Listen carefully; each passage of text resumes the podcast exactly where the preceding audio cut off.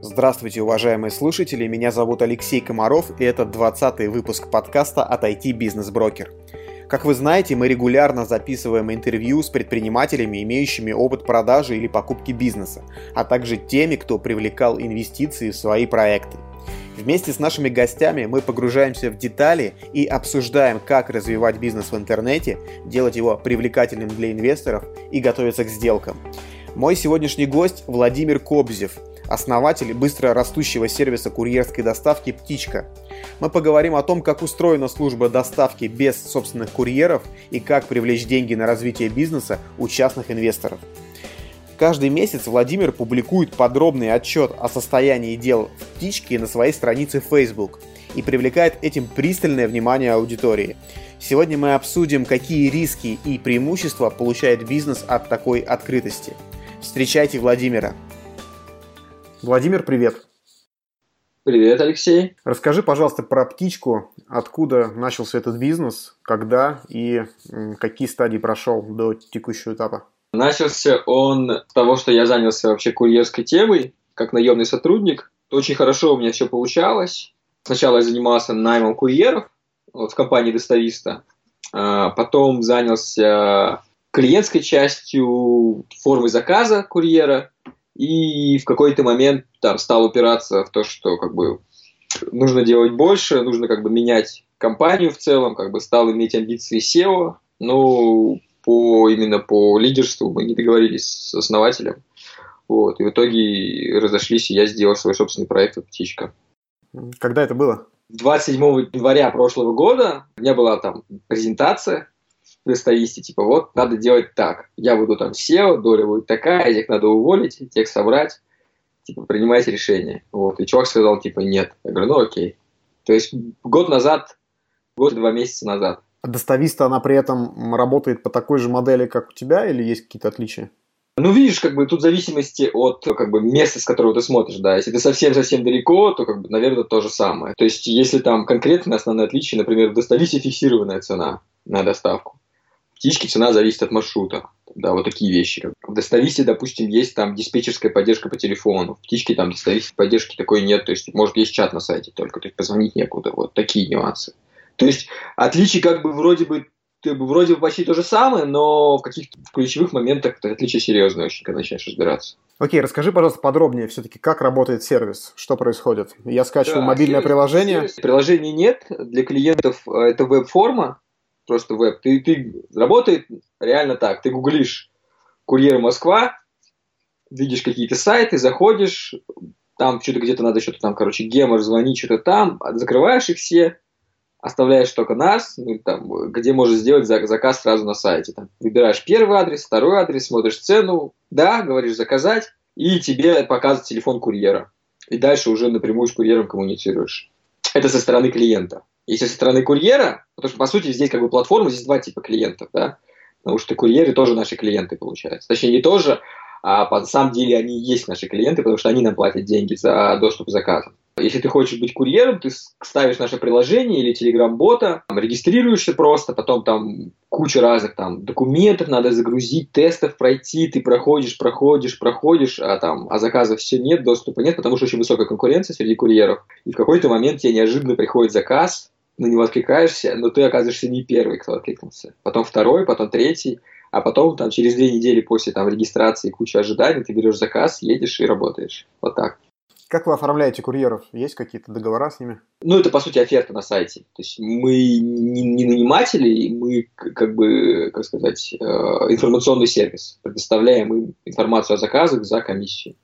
А нужны ли вам какие-то разрешения на работу с людьми по аналогии с агрегаторами такси, у которых требуют, чтобы те работали только с лицензированными таксистами?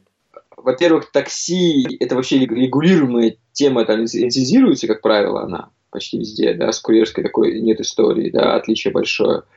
А, во-вторых, проблема Uber, на мой взгляд, именно вот Uber, да, часто именно слово Uber говорит, связано во многом с пиаром, типа – мы сейчас Uber придем и всех весь мир захватим. Реально одновременно с Uber работает там десятки компаний, гораздо больших Uber, допустим, в той же России, с такой же темой, и всем на них как бы пофиг.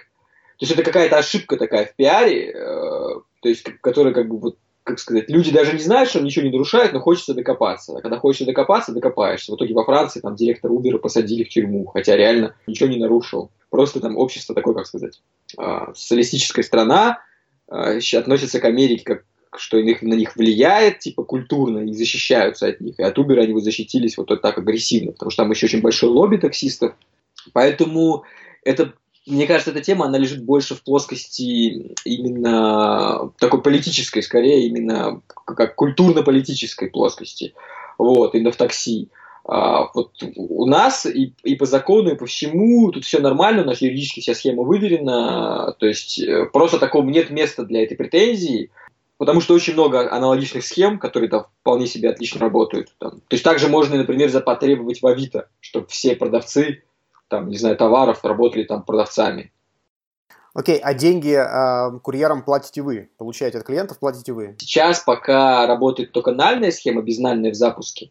Клиент платит курьеру наличными, а мы получаем от курьера комиссию, которую через эквайринг нам, нам на расчетный счет там ложит, через банковский эквайринг. Ну, то есть, получается, у них прямые расчеты у клиента с курьером, и вам, по сути, уже не важно, заплатил курьер налоги с этих денег, не заплатил, это не ваш вопрос.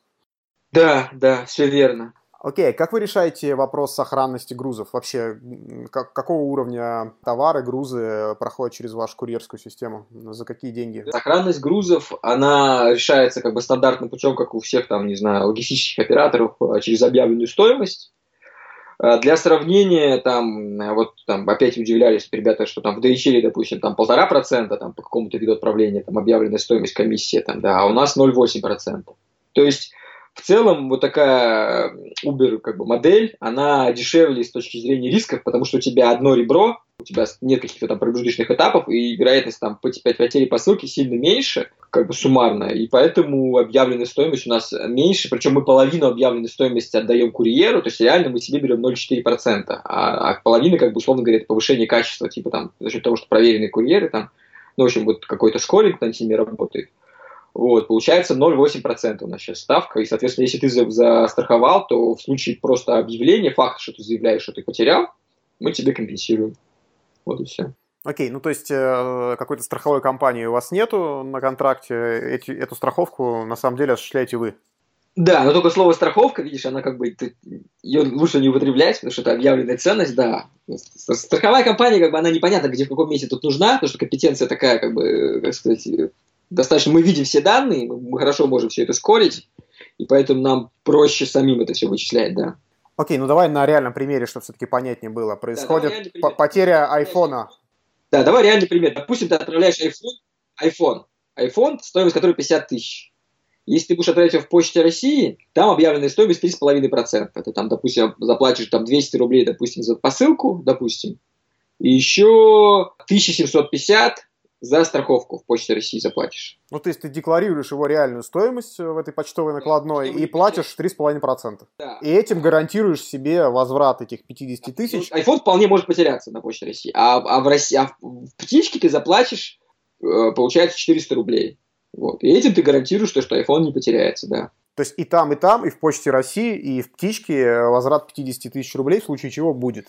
Да, Окей. А расскажи какие-нибудь реальные кейсы из практики, когда ты выплачивал деньги за какие-то потерянные товары. Вот в финансовом отчете, который я там опубликовал по итогам марта, там видна цифра расходов, там, э, по-моему, 55 тысяч рублей на компенсации. То есть в марте, праздники, как обычно, пик таких случаев, потому что в празднике резко э, скачок спроса заказов, да, э, по курьерам там более сложно в этот момент их там подобрать хороших, мы эти риски осознанно несем, то есть, в принципе, главная доставка осуществлена. То есть, большинство потерь, они связаны не с потерей товара, они связаны с ликвидностью того, что курьер берет с получателя деньги. Допустим, 20 тысяч рублей за посылку. Курьер, доход которого там 25 тысяч рублей в месяц, да, там, получает деньги 20 тысяч рублей себе на карман. И ему надо их там отправить получателю обратно. И вот это вот самая рисковая ситуация. И это основные потери вот именно этих потерь было приблизительно 50 тысяч рублей за март. И мы всех там и компенсировали заявленные. И было еще два случая, э, которых там человек не застраховал. И там мне угрожали там ФСБ, Роскомнадзор, там куча всего еще. Там такая более-менее регулярный диалог. Вот, то есть мы придумали, как его решить. Вот. Потому что тут дело даже не в, не в математике экономики сервиса, а скорее в психологических каких-то таких моментах, вот, в которых мы принципиально не стали ничего компенсировать, но сейчас политику будем менять. То есть, вот. подожди, у клиента есть возможность э, выбрать, страховать или не страховать э, груз, мы и, соответственно, платить знаем. или не платить эту комиссию, верно? Да, мы же не знаем, э, что там, да, какого рода ценность там у тебя. Мы не можем там все заказы страховать на 100 тысяч рублей или там на ноль. Нам, вот. Поэтому вообще, это, конечно, в том-то и дело, что видишь, какой момент, что часто для людей это контринтуитивно. Почему я должен страховать? Типа, вот, типа, берите сами, там, страхуйте, потому что мы же не знаем ценность. Им, а, как бы, от ценности зависит сильно логика системы. Вот, поэтому страховка это там такое место, где пользователю нужно самому что-то сделать. От, от интерфейса действительно зависит. Может сделать его там незаметным, допустим, случайно. И вот и возникает такая дискуссия с клиентами, типа там видел, не видел, там понял, не понял. А как вы отрабатываете эти случаи дальше? Вот курьер пропал с деньгами или с каким-то ценным грузом, что вы дальше делаете? В милицию идете?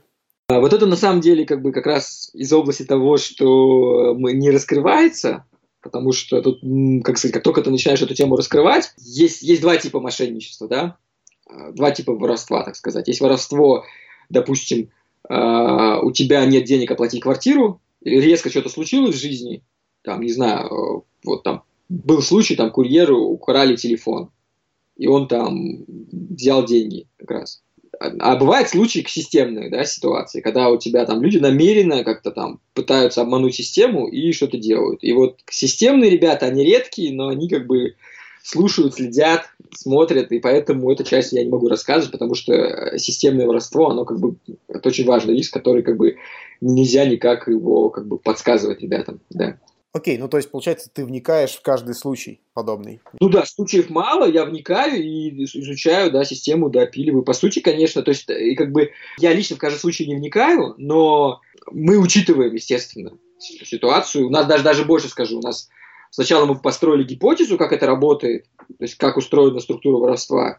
Потом ее один раз проверили в декабре, увидели цифры, что, о, да, вот воруют так. Потом проверили 8 марта, вот праздниками, и после этого внедрили скоринг курьеров, чтобы эту тему сократить. Ну, вот с тех пор, как внедрили скоринг, вообще ни одного случая не было, но как бы рано говорить, хоть мы растем. По моему ожиданию, даже в раз 3-4 сократится роство. Друзья, спасибо за то, что слушаете этот выпуск. Если у вас есть какие-то идеи или рекомендации, напишите мне личное сообщение. Еще вы можете оставить отзыв. Это поднимет подкаст в поисковой выдаче, и его сможет послушать большее количество людей. Если вы слушаете меня с помощью iPhone или другого устройства от Apple, то оставить отзыв можно в iTunes на странице подкаста. Кроме этого, написать можно прямо на наших страницах в Facebook или ВКонтакте. Все ссылки традиционно можно найти в описании подкаста. А сколько вообще курьеров сейчас подключено к системе и какая команда управляет этим бизнесом? Допустим, в марте 395 курьеров, 400 я вот прям э, сейчас загрузил SQL запрос, который считает цифру вот по месяцам. Да, в марте в Москве было 395 курьеров, которые сделали хотя бы один заказ. В Питере, можно сравнить, прямо сейчас пересчитать, 80 курьеров сделали хотя бы один заказ в Питере в марте. Вот. Но видишь, эта цифра надо сравнить с дневной. Если брать дневную цифру, то вчера было 84 курьера. То есть 300 в месяц, 84 в день. Можно эти цифры сопоставить и понять, да, что сколько-то курьеров, там, человек там 30 делает всего один заказ за месяц, там еще столько-то и 100, столько-то и 100, сколько-то еще, и где-то там 50 курьеров каждый день что-то делают, несколько заказов. Окей, цифры впечатляют. А расскажи, как ты преодолел стандартную для всех маркетплейсов проблему курицы и яйца, когда у бизнеса не хватает достаточного количества исполнителей, чтобы заинтересовать заказчиков? Ну и наоборот ну, я, наверное, не боялся, там, то, что, то, что у меня там ипотека, там, что-то еще, что-то еще, там, э, семья, двое детей, запустить с нуля такого рода бизнес, да, достаточно сложный, да, с большой архитектурой, системой на, на свои деньги. Потому что я четко понимал, как это решу. А решается так, что курьеров на старте много не надо, и они просто там с одной вакансии HeadHunter там достаточно их там, чтобы они шли, да, каждый день, там 10 человек. Потому что офер – курьер свободный с оплатой прямо сейчас, он очень людям нравится. Когда ты ищешь работу временно, неважно, сколько ты получаешь, прямо сейчас 100 рублей – это как бы хорошо. Ну, то есть ты в ручном режиме распределял эти заказы? Нет, нет, нет. Мы сразу запустили систему, но курьеров регистрировали через Telegram-бот. В Telegram-боте кто-то регистрируется, тогда я их всех прозванивал еще на тот момент, как бы с нуля решил посмотреть все заново. Вот, это курьерская часть. И каждый день, каждый день регистрировались новые люди. Заказов нет, они думали, а, фигня, и уходили. Но это не страшно, главное, что каждый день есть новые, очень важно. Они там все жаловались, что такое, что за обман, меня спрашиваете паспорт, а заказов не даете, это обман, это обман, вот так постоянно пишут, ну, как бы это не страшно. Сейчас вот мы запускаемся, допустим, в Алмате, до этого запускались в Екатеринбурге, вот я вижу, как это повторяется, это нормально. С клиентов тоже все просто, потому что есть форма заказа, и есть контекст. Ты просто вложишь деньги на контекст, приходят люди и делают заказ. Сначала там за заказ там стоит достаточно дорого, но тем не менее там за 300 рублей ты можешь получить заказ. И люди начинают постепенно возвращаться. И набирается логика. То есть тут проблема курицы и яйца, она как бы ее нет из-за того, что длинная миля, курьер может там доехать там из одной точки города в другой, в другой конец города и выполнить заказ. Для сравнения, допустим, запустить доставку еды вот, популярная тема в стартапах, да, э, на несколько порядков дороже. Из-за того, что у тебя надо, чтобы в каждой точке был курьер. Окей, но в моем представлении классический курьер в Москве это какой-то приезжий дядя 40 плюс с телефоном Nokia. Вот это вот э, использование Telegram-бота, оно не ограничивает тебя в найме персонала? Как бы представление ошибочные твои. Курьер это тот чувак, на самом деле, если так говорить, который не, не хочет или не может почему-то работать в офисе. То есть ча- часто, если пойти вот такое психо... вот именно про профилирование, много разных на эту тему мыслей. Одна из мыслей в том, что люди психологически не хотят а, быть в коллективе. Вот такая, такой тезис есть, да. Есть, понятно, молодые люди, но в целом курьеры достаточно как бы такие как технологические там ребята. Просто у них, э, как сказать, либо люди ищут работу, не нашли, остались курьерами довольны, либо люди не терпят руководство, да, потому что курьерство, как и таксишная тема, многие идут в такси, потому что им не нравится модель, когда кто-то тобой командует. Тут ты, по сути, предприниматель. И курьер это тоже предприниматель. Или, например, есть такие заказы, где курьер за свой счет выкупает товар за 10 тысяч рублей и получает больше денег за этот заказ. И эти заказы курьерам нравятся, что они чувствуют себя предпринимателями, такими купцами. Интересная история. Слушай, а сколько вообще можно заработать курьеру, если он full тайм будет работать э, с твоей системой, принимать все доступные ему заказы? Ну, слушай, вот, э, как сказать, мне на самом деле этот вопрос самый частый, который задают, когда я публикую отчетность. Я каждый раз все хочу к нему дойти, но пока не дошел хорошо посчитать честно. Если приблизительно считать, там, да, ну, может, это ну, полторы, там, две тысячи рублей в день, там, может быть, три, но это такие цифры как бы абстрактные, потому что у тебя в стоимости заказа заложены еще билеты, там, да, если автокурьер, бензин, и вот что именно его заработок, как это отделить, надо все какую-то модель построить. А, курьер зарабатывает немного, там, да, кто-то больше, кто-то меньше, там речь идет там, о 30-60 тысяч рублей в месяц. Но если сравнивать с такси, там, да, там то же самое в итоге получается, чуть побольше, потому что в такси еще много затрат связанных с машиной, да. Поэтому не могу я сказать, просто тут видишь, э, есть, допустим, люди, которые учатся, допустим, студенты, э, которые такие, причем каких-то старших курсов, там, да, он учится, допустим, до 4 часов, а после 4 часов может сделать пару заказов. Есть люди, которые работают там в Ашане кассирами через там, сутки через трое. То есть мы, мы как бы для многих людей являемся таким альтернативным местом, где ты, можешь денег не так много получаешь, но зато ты можешь свой график подстроить. То есть им вот это свободный график, работа без босса, для, деньги прямо сейчас, для них ценности важнее. То есть как бы, и, может, поэтому я доход и не считаю, потому что это еще в достоверности э, такая легенда. Я пришел, к сожалению, я не стал ее проверять, но она очень интересна. Ребята говорят, когда запустились, они сделали аукцион. Типа заказ стоит, допустим, там 200 рублей, а один курьер может сказать, я там за 190 поеду, другой, я за 180, я за 170, да. И в итоге цена падала до каких-то там вообще смешных цифр. Курьеры ехали, ехали, но были абсолютно как бы злые. Вообще как бы и чувствовали себя вообще как бы абсолютно дискомфортно, что совсем низкая цена. Поэтому еще с этим связанная вещь, когда я стал писать, допустим, в заказе, что заказ займет у вас там 4 часа, там, допустим, или сколько-то там часов, просчитывал время в пути, там все, резко упал спрос со стороны курьеров на заказы. То есть, если, он, если это время его, он просто едет там, оно его лично, ты его как бы не покупаешь, то отношение другое. То есть тут, на мой взгляд, ситуация не рыночная. То есть курьеры получают меньше, чем, чем сами того себя считают свою стоимость, но по каким-то причинам косвенным готовы. Поэтому, как предприниматели часто, работают, работают, получают меньше, чем наемные сотрудники, но счастливы. И вот так это почему-то происходит. Окей, ну то есть ты хочешь сказать, что вот эта иллюзия некой свободы предпринимательских э, настроений, она дает возможность людей, по сути, нанимать дешевле. Да, и главный офер, я вот тестировал там за несколько сот, сот тысяч рублей, слил в мой таргет и тестировал эти как его оферы, типа, что курьеру писать. И значительным отрывом победил тема неожиданно. Вот у меня, собственно, сейчас название приложения везде «Работа без босса». А давай по, про клиентов немножко поговорим. А, давай. Какой процент клиентов возвращается к тебе после первого заказа? Около 30% делают второй заказ. Кажется, это немного для такого сервиса. Они делают второй заказ и потом остаются. И делают третий, четвертый, пятый, шестой, седьмой. Вот. В общем, по расчетам получается, что вот люди, которые пришли вот и остались, в итоге ретеншн нарастает. Тут не работает запрос. То есть у нас человек 30% остались, сделали второй заказ, и потом они продолжают делать заказы, условно, там, 2-3 раза в месяц. И потихонечку объемы их растут.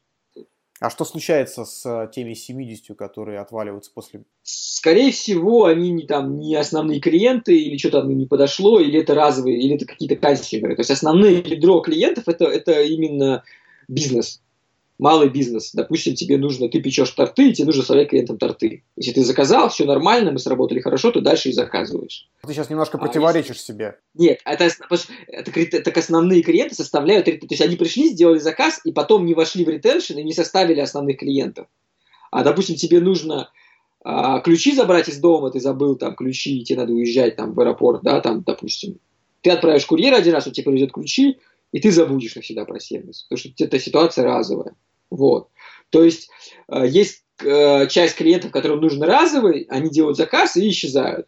Возможно, среди них есть какие-то, кому просто там не понравилась услуга, не подошло, там не формат, там какой-то еще. Но вот гипотеза такая, то, что просто первый раз отсеиваются те, кто ЦА, и потом они остаются и делают заказ. Ты писал недавно в Фейсбуке, что ты продал доли инвесторам, нескольким, двум, по-моему. А, как ты да. их нашел? Там был Рустам Хафизов и вот Сергей Панасюк. Рустам я начал общаться еще год назад. Он сам мне написал, не знаю почему, тоже в Фейсбуке, видимо, прочитал.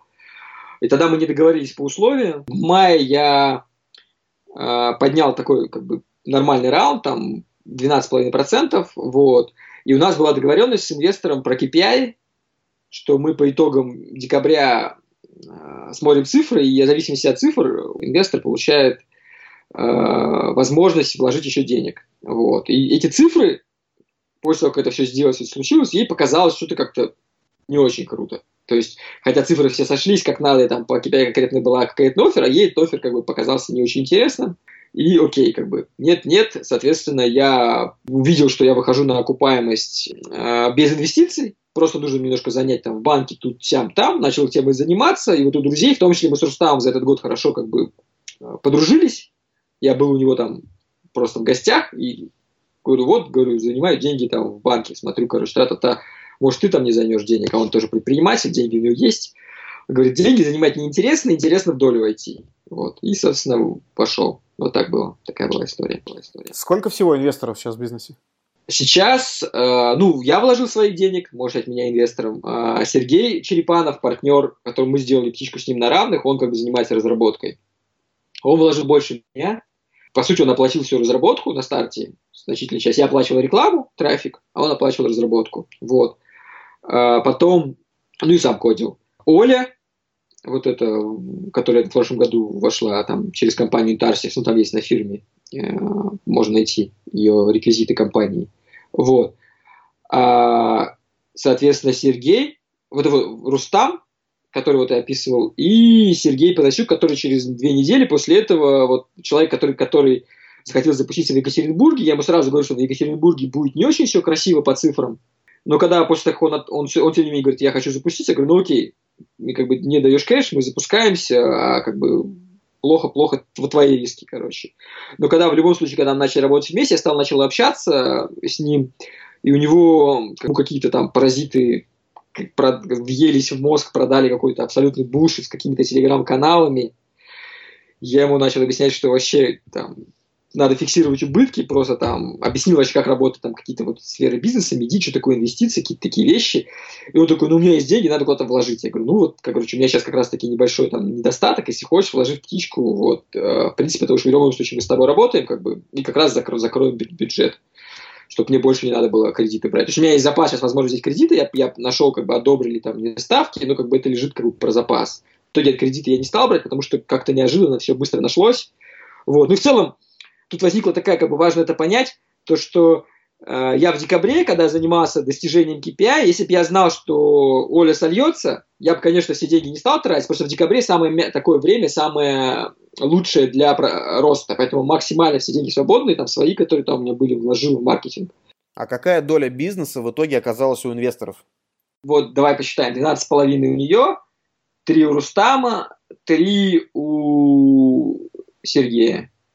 И еще есть полтора процента у Олега Николаева, да, еще полтора процента у Олега Николаева, который э, меня познакомил с этой Олей, и он там, как знаешь, типа там, а что мне там полагается, тра-та-та, там, тра-та-та. Я ему сказал, что там, типа, чувак, съездить в Кремниевую долину, спроси, что такие вещи вообще говорить не круто, потому что брать комиссию за, там, за коннект, это вообще, короче, зло. Но если ты хочешь, можешь войти по такой же оценке, вот, я готов тебе полтора процента тебе уступить. И вот, и, соответственно, вот так, так и просто как бы вот так случилось, да. То есть в сумме 20% ты уже продал компанию инвесторам? Да, да. И, и моя, моя половина, то есть из этих, из этих 80 половина, там, моя половина Сереги. Там есть нюансы, то, что там, например, у нас какие-то есть в команда, да, есть команды, есть какие-то, условно говоря, опционы, которые там мы там как-то делим, но я как бы не считаю это какой-то, то есть как бы это, это, это, это принадлежит команде, можно считать это. Сколько ты денег привлек от инвесторов в обмен на 20% долей компании? 12,5% были по оценке премани 32 миллиона рублей, то есть это было 3 миллиона 600 тысяч.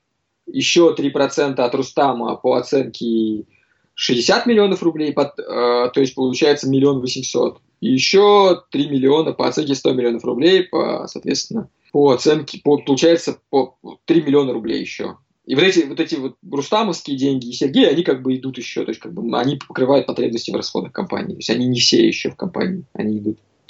А, э, как ты оформляешь эти сделки? Инвесторы следующих раундов э, имеют какие-то преимущественные права перед теми, кто давно сидит или наоборот? У нас устроено такие уже какие-то преимущественных прав. Здесь как бы у нас сразу говорится, что мы как бы все основные решения принимаются там мной и Сергеем. Тут как бы, как бы инвестор такой как бы имеет очень права связаны чисто там с небольшие, так именно, то есть мы сразу все описываем. Но важно, важный нюанс, то, что есть приоритетное право возврата инвестиций. И вот это мы с Сергеем Панучиком сейчас прописываем. Это моя была инициатива.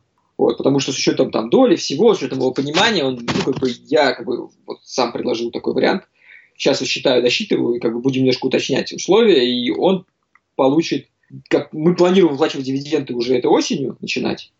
Соответственно, он как бы сначала мы вернем дивиденды всем, кто вкладывался, вкладывался кэшем, а потом уже в соответствии с процентом долями. Вот так будет. Дивиденды или э, обратный выкуп? Нет, не обратный выкуп, именно дивиденды. Именно дивиденды. Смотри, какая история. То есть он э, вложил 3 миллиона рублей, да, а, а компания заработала э, там за месяц, допустим, миллион, да. Мы дадим ему не 30 тысяч рублей, что процент, а дадим ему больше, то есть он просто вернет свои деньги именно в кэше. То есть получит 3 миллиона рублей себе обратно и останется у него доля. Вот. Окей. А, хорошо. А почему ты решил привлекать деньги у частных инвесторов и не обратился в какие-то венчурные фонды? Как бы я делаю стартап не первый раз, несколько раз до этого делал, и, в принципе, более-менее уже понимал, что, скорее всего, так и будет. А, фонды не знаю, и в, и в России, и в мире в целом, на мой взгляд, такая проблема, они как-то, там очень много игры, игры бизнес, а не реального бизнеса. Допустим, там, там вот только что общался с фондом, у нас чек от полмиллиона до двух. Я говорю, ну мне не надо полмиллиона, как бы, как бы он такой, ну, то есть, а другие фонды, которые дают, допустим, меньшую, меньшую сумму, они хотят большую долю, да, то есть, как бы, они привязывают стоимость компании к потребностям в деньгах. Это как бы то же самое, что привязывать, не знаю, скорость, как бежит человек к его аппетиту. Да, толстый быстрее бегает. То есть какая-то вот такая, то есть логика, типа, я, я не знаю даже, как, как мне, чем мне на нее ответить.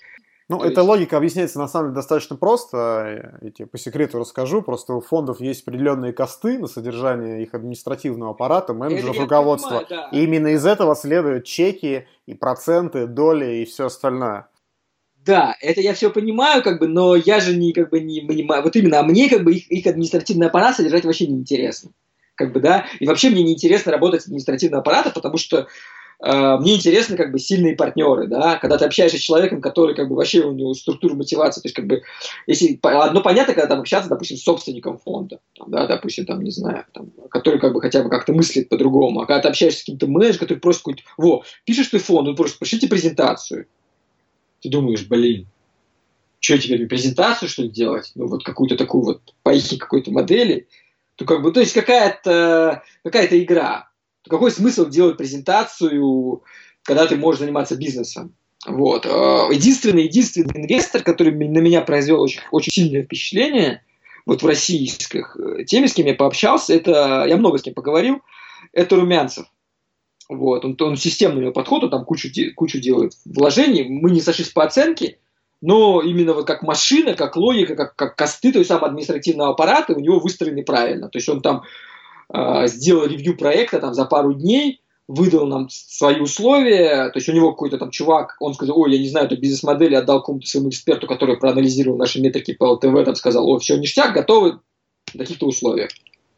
Я такой, ух, кайф. И потом мы продолжаем общаться, в целом круто, но как бы просто не сошлись по условиям. То есть в целом фонды, они, на мой взгляд, э, вот венчурные фонды, как бы вот там их ICO, там еще что-то, то есть как бы это такая, как очень устаревшая модель взаимоотношений, просто потому что люди, у которых есть деньги, которые зарабатывали, они как бы на два, на одно, на три поколения старше до нас, и как бы, и вот они живут там в свои, не знаю, телеграммы другу отправляют, и как бы нормально все живут. Они исчезнут там через несколько лет полностью, как отрасль. Скажи, пожалуйста, ты ведешь блог в Фейсбуке, у тебя много подписчиков, а ты делаешь это специально для того, чтобы помогать этим бизнесу? Или тебе просто нравится? Тут все вместе как бы, естественно, да. То есть я просто как бы давно пишу тексты, когда еще занимался, два стартапа назад занимался резомой, там пиарился, там, там много статей. Проект был стартап типа Google Docs, э, там у меня можешь в Фейсбуке посмотреть, Резома. Ну, типа там система совместной работы. Мог получиться Slack у нас, вот, а получилось получился там шлак. Вот. И более-менее на, как сказать, понял, что у меня хорошо получается писать. Это как бы моя тема, такие длинные тексты, статьи. Mm-hmm. Вот. Хотел быть популярным, но не особо ничего не получалось. Ничего в Фейсбуке я не шарил, как-то разбирался, разбирался. А потом особо как бы потерял к этому как бы какую-то такую интерес. Но когда появились бизнес-задачи, э, допустим, нужно срочно там тебе, там, не знаю, э, найти крутого чувака в, там, в такой-то отрасли. И Facebook это очень круто решает. Даже там с моими там какими-то там остаточным потенциалом, mm-hmm. который после долины остался, там в долине, когда ты приезжаешь в Кремниевую долину, ты сразу там смотришь у всех, у всех чуваков по 5 тысяч друзей в Фейсбуке, по 3 тысячи контактов в LinkedIn, блин, надо догонять.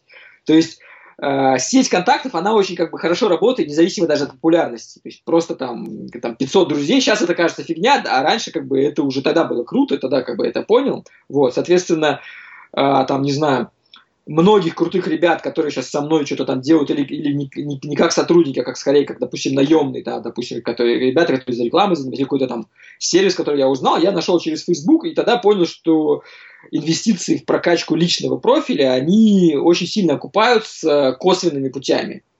То есть, и я как бы э, поступил как бы стандартным путем, стандартный путь вот такой, что мне там вот СММщик подсказал, что это типа рубрикатор, берешь 5-6 тем, по которым там ты можешь писать, в принципе, что-то, пишешь по каждой несколько постов, смотришь, э, какой там получается от них фидбэк, активность, там, лайки, там, еще что-то, и насколько тебе просто было сложно написать. И из этого становится понятным, что тебе писать. И желательно меньше тем использовать. Я, например, отказался, перестал писать про детей в Фейсбуке, там какие-то такие от, от политики ушел практически, и как бы стало реально лучше. Почему? Там же лайк, лайков-то, наверное, больше про политику и про детей. Нет, не, не, не больше. Это, понимаешь, какая тема, что это может показаться, что ты же видишь то, что набирает лайки, а реально, по крайней мере, у меня, все же люди разные, да, и все окружения разные, и если и политика в целом, она как бы даже если она лайки, допустим, соберет, допустим, даже предприниматели будут, условно говоря, лайкать, то какая мне от них польза от того, что мы там вместе там, не любим Навального, там, условно говоря, или там вместе, там, не знаю, собираем на что-то там, какие-то там, какая ненависть у нас или любовь к чему-то. Это ничего не дает. Вот. А тема именно в августе я попробовал опубликовать пост про публичные данные птички, сколько заказов, сколько всего. Немножко было сыкотно, потому что цифры маленькие, как бы, да, тогда были совсем, как бы, было, не знаю, там, что-то. Я дождался, пока будет миллион одного оборота, чтобы миллион был. Или там почти было миллион. А, было так, что через месяц будет миллион, ну, типа такого. Вот. А, в июле это было. Вот. Соответственно, и этот пост очень много дал результатов. Там очень много обсуждений, очень много с кем пообщался, законнектился.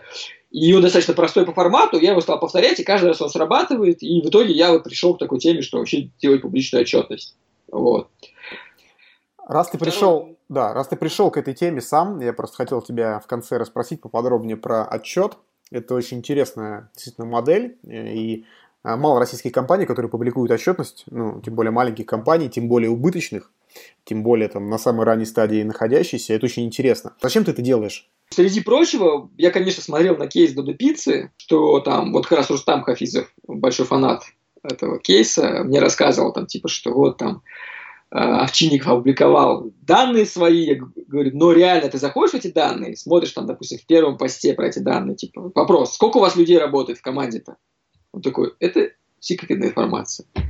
То есть, с одной стороны, отчет публичный, а с другой стороны, реально э, вот каких-то таких данных, которые можно, условно говоря, украсть, и как бы нет. Поэтому рисков здесь нет, и якобы это меня успокоило потихонечку. Зачем я это делаю? Потому что, вот как, как я уже и говорил, да, во-первых, это там пользуется спросом, людям это интересно, это интересно крутым чувакам, и это, по сути, это такой выход, более ранний выход на IPO. Ты, ты даешь экспертному сообществу возможность как бы там э, контролировать твою компанию, какие-то там вопросы задавать. Допустим, там видят расходы на наши сервера, там несколько чуваков разных, там хостеров что-то написали, предложили, кто-то подсказали, там, там видят там про смс там. То есть это дает, э, и плюс еще тоже важный момент, который вот тоже, еще одна сторона, с которой к этой пришел, э, есть такая тема, как отзывы на сайте доверие к ним в целом низкое вообще во всех видах бизнеса, потому что отзывы на сайте легко подделать, да, там, или оставлять только те, которые положительные. Публичная отчетность, на мой взгляд, хорошо заменяет их, потому что то, что там у тебя, условно говоря, есть тысячи заказов, это уже как бы говорит то, что ты как бы живой бизнес. И у меня вот как бы давно думал, как-то надо делать раздел отзывы, и там был на форме заказа, там вот эта ссылка отзывы, надо думал ее сделать, что-то как-то с ней. И в итоге вот туда как раз публичная отчетность, она отлично смотрит. Сейчас она прям для всех клиентов видна.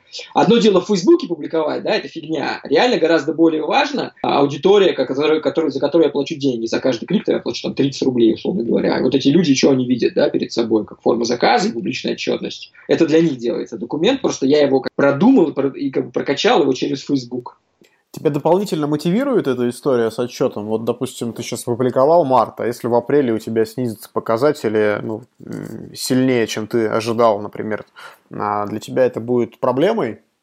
Сложный вопрос, но многие говорят, типа, ты публикуешь, пока растешь, а перестанешь расти, перестанешь публиковать. А, поэтому я, я как бы я, я считаю, что нет, считаю, что будет все ништяк, будет просто такой как бы там драма будет такая, знаешь как бы, я же увижу заранее, да, это падение. То есть, то есть падение, которое в конце месяца, я там увижу его там за пару месяцев. Допустим, вообще в росте, вот рост, который в апреле, он уже был, скорее всего, создан в марте. Потому что у тебя рост, он как бы, он только конец роста, месяц влияет на цифры. Основной рост месяца, он на самом деле больше от прошлого зависит. Чисто просто как интеграл функции, да.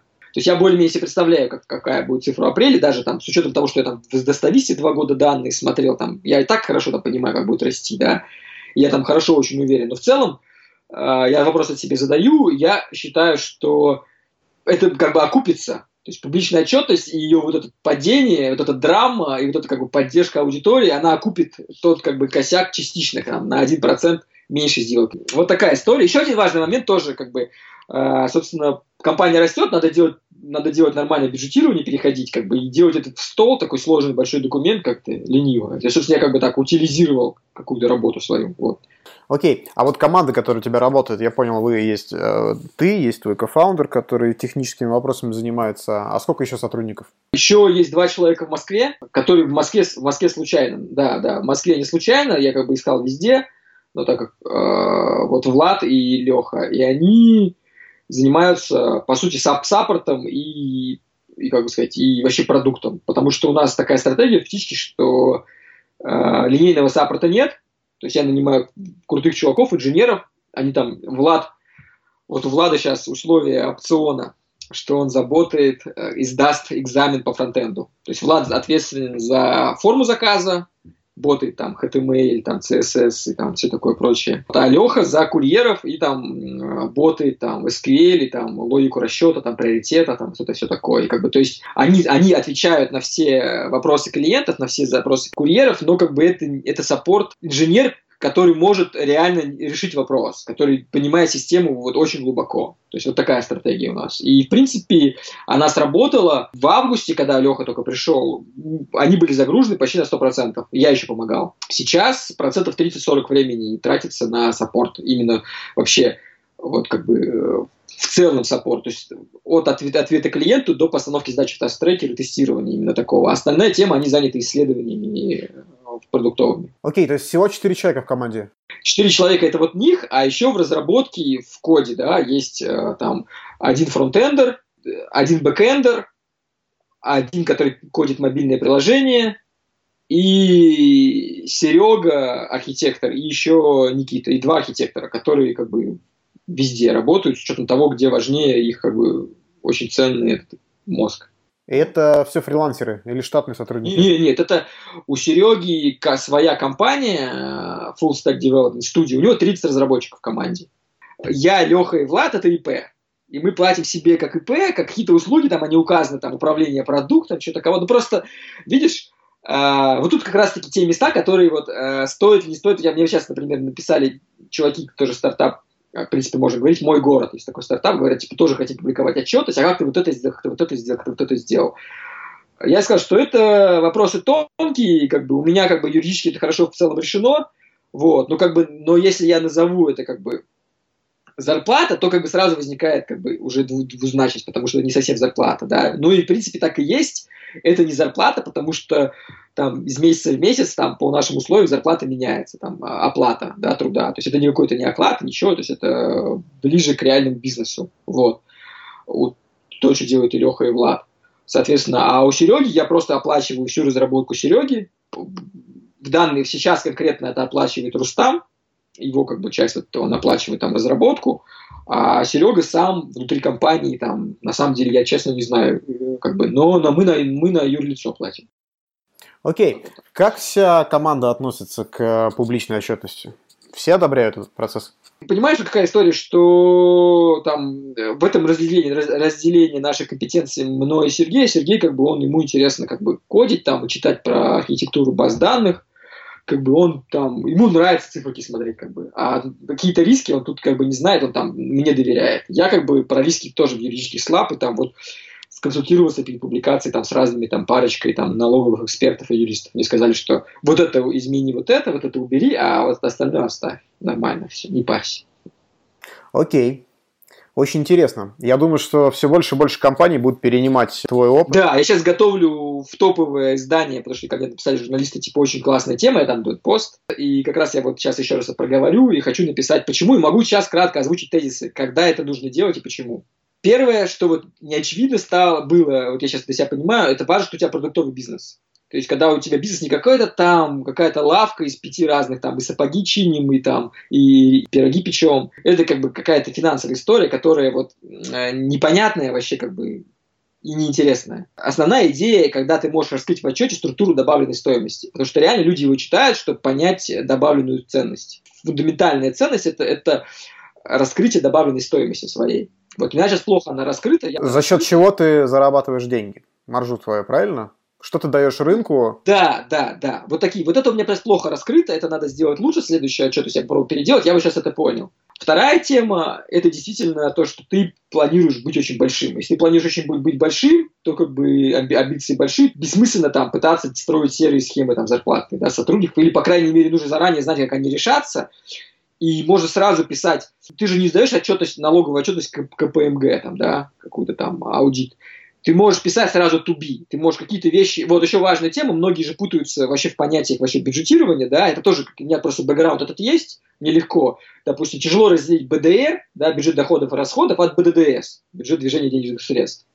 И как бы если ты будешь сразу делать нормальный БДР и БДДС, то просто даже почитать эти цифры, нужно, чтобы нормально их там сопоставить, нужно там какую-то сложную структуру данных сделать, да. А сделать БДР без БДДС точно невозможно. Поэтому надо принять для себя, вот третий момент, принять для себя какую-то там ошибку.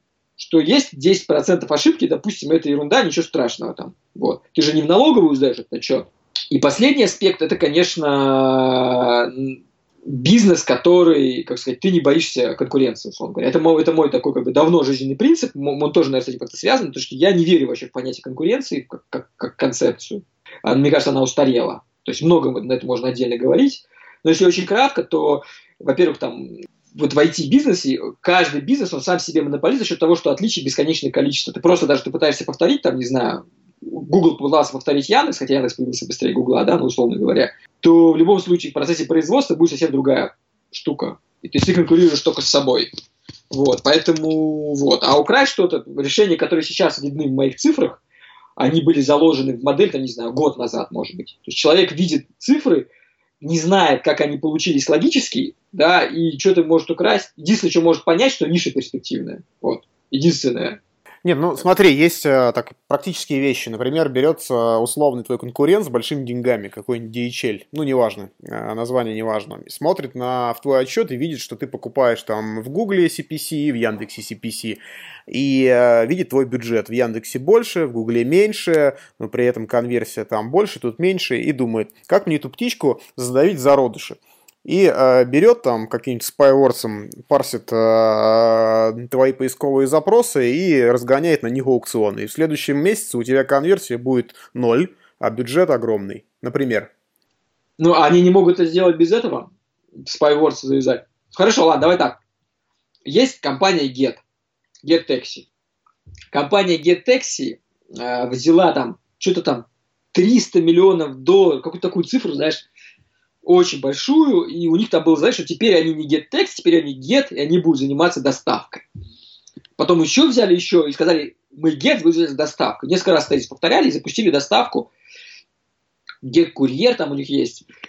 Разогнали контекст, там покупают, короче, трафик. Делают это очень как бы плохо, неинтересно, тоскливо, и ничего у них не получается. Я, я понятно, что, может, это будут другие чуваки, которые сделают круто. То есть и до меня, кто вот эксперт рынка, до меня, когда там достависта зашла на рынок, хорошо там начала расти, более-менее всем стало понятно, что рынок крутой. Любой специалист по контексту тебе там за полчаса скажет, какие ключевики тут есть, что там как делается и где-то нужно сказать. То есть, как бы, что не, то есть не нужен мой отчет, специалисту по контексту, чтобы знать, на каких там словах я делаю, делаю traction, делаю конверсии. Поэтому как бы это все видишь. Зато вот что важно, зато крутой специалист по контексту, который работает в этом DHL, условно говоря, он увидит мой отчет, и ему делиться знаниями не с кем. Он со мной в итоге пообщается в Фейсбуке, там что-то мне расскажет интересно, потому что там его никто не слушает. Вот видишь, какая история? То, что э, люди работают э, не за зарплату, ни курьеры, ни аналитики, вот ни, ни, ни предприниматели. То есть люди да, работают за уважение, за ценность, за то, чтобы их уважали, ценили, да, хвалили. И вот там все, я уверен, что все сотрудники достависты, например, читают ну, мою отчетность. И там, если там, даже если они там ничего не говорят, они про эту тему думают и как бы что-то, может, скажут ценное, да, думаю, для себя, как бы. Я крутого чувака, вот этого вот, контекстщика, к которому вот они пришли, я его захарю первый. То есть он попадет не в DHL, а ко мне. То есть у меня вот это у стандарты отчетности, они задают уровень, естественно. Ну, в общем, ладно, это долгий тред. В общем, можно, конечно, бояться конкурентов, да, да, Mail, вот, я бы, вот кого бы я точно боялся, да, это вот Mail.ru. Это действительно тигр рынка. Вот смотришь, на стартап запускает Яндекс, Яндекс здоровье, там, та-та-та-та-та-та-та, и ничего нет та-та-та-та-та, и ничего нет. А, а, а ю, там, допустим, Mail.ru запускает клон Авито, называется Юла, да, и у них все ништяк, все получается. Причем они объявляют об этом уже потом. То есть они запустили тихонечко, изучили, без всякого пиара. Я вполне верю, что там команда в Mail может повторить птичку. Вот вполне верю. Но а, также я знаю, что мы, топ-менеджмент Mail.ru владеет там частично там, миноритарно доставистой, знает все данные и как бы хотели бы, давно как бы открыли, да, и как бы э, так, может, у меня будет шанс там с ними кооперироваться. Зачем им открывать, если они меня знают, и мы с ними договоримся. Владимир, спасибо большое. Порекомендуй, пожалуйста, напоследок какую-нибудь книгу или фильм, который тебя в последнее время вдохновляли? Э, я очень мало читаю и смотрю фильмов. Книгу я порекомендовал бы Think Fast and Slow Канемана. Мне Миша Александровский, основатель достависта, дал почитать. Очень крутая книга про социнженерию, которая очень много как раз птички как, как люди принимают решения. И Дизайна как «Думай медленно, решай быстро», и уже в переводе содержится очень большая ошибка. То есть книжка про то, про два типа мышления, про интуитивное мышление, которое быстрое и мгновенное, и про критическое мышление, которое очень медленно имеет свои ограничения, и просто как они между собой соотносятся, и как из-за этого возникают разные когнитивные иллюзии, искажения, ошибки принятия решения, там, искажения там, ценовых ожиданий, всякие таких экономические штуки. Нобелевскую премию получил Канеман за, эту, за это исследование, как, про которое написано в этой книге Нобелевской премии по экономике. Кино не знаю, что какое смотреть. а, вот, я порекомендовал посмотреть мультик по книжке э, для, для родителей, да. Э, We are going on a bear hunt. По этой книжке есть мультик английский очень классный. Там реально можно прослезиться. Окей. Спасибо тебе большое. Удачи тебе и птичке. Счастливо. Друзья, спасибо, что дослушали до конца. Я надеюсь, что этот выпуск был интересным и полезным для вас. Жду обратной связи. Вы можете написать мне сообщение в Facebook или оставить отзыв на странице подкаста в iTunes.